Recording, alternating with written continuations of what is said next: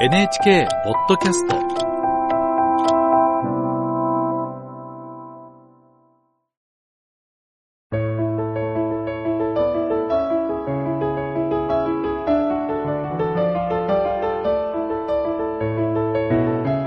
物語やエッセイの朗読をお届けするラジル文庫。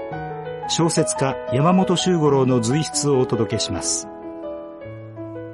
反権力の立場を守り独自の文学を展開してきた山本周五郎は直木賞などの文学賞に選ばれてもかたくなに事態を繰り返したことで知られています。山本周五郎写真嫌い。朗読はアナウンサーの和田悟です。私は写真嫌いなので雑誌や新聞の記者諸君に向かって苦絶を浪さなければならない。そういう人間は虚栄心の強いうぬぼれ屋のくだらない奴だといった具合にこき下ろしを食わされる。しかし、残念ながらこれは真理であって、私がもし人の羨望するような美男子であったら、諸君の求めを快諾して、諸君の行為と女性ファンの獲得というボロい儲けの方を選ぶだろうからである。原則として私は写真が嫌いなのではない。私が嫌いだというのは雑誌や新聞などに自分の写真を掲載されることであり、まだ幸いにしてこの私に面識を持たない人々にこの私の人相を知られるという点なのである。かつて A 氏に連載小説を書くとき、写真を求められた私はこう答えた。私の写真を載せると販売成績に影響しますぞ。すると、学芸部長をはじめ部員諸君が笑い、私は続けて、私の読者は私のことを超心総苦であり、鎮鬱にして古短な風貌をしているものと信じているのです。これに対して私の実写真を掲載し、これが紛れもない本人であると証明することは、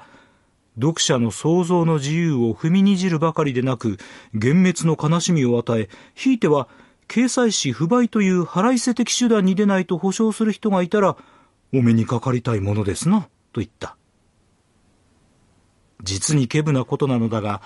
私のありがたい読者方は本当に私を痩せ型で長身の単然たる人物と思い込んでいるらしい。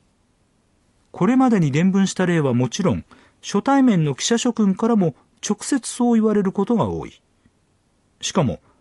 これらの人々はそれを眼鏡に確信しているのである。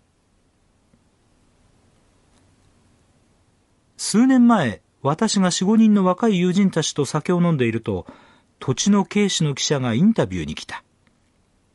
カメラマンを同伴しているので、写真は困ることについて大いに苦絶を浪した。しかし相手は職務に熱心な記者であって、私のことを憐れむがごとき、ニヤニヤ笑いをし、かつカメラマンに叱るべき目配せをするのである。私はすでにかなりなご機嫌であって、よろしい、撮れるなら撮ってごらんなさいと言った。ところが、私の方で巧みにシャッターチャンスを外すため、警視カメラマンもまた先行電球を四五個ばかり無駄にした後、やっぱりダメです、と兜を脱いだのであった。それから数日して、その警視に、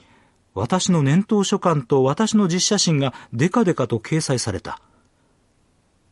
私はそれを見た刹那に、やっぱりダメですなど、ぬけぬけと兜を脱いだカメラマンのにたりと笑っている顔が見え、そうして私自身は罰が当たったような心持ちを味わったのであった。それから間もなく、うちで便利にしている仕出し魚屋があり、その主婦が私の読者だそうであるが、警視の写真を見て、これ本当に先生かい？と正し、いかにも不満そうな顔つきで、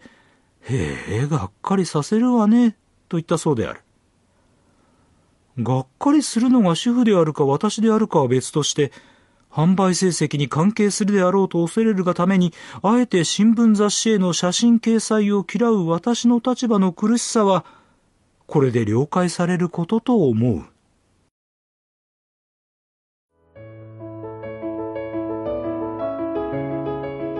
山本周五郎写真嫌い。朗読は和田悟でした。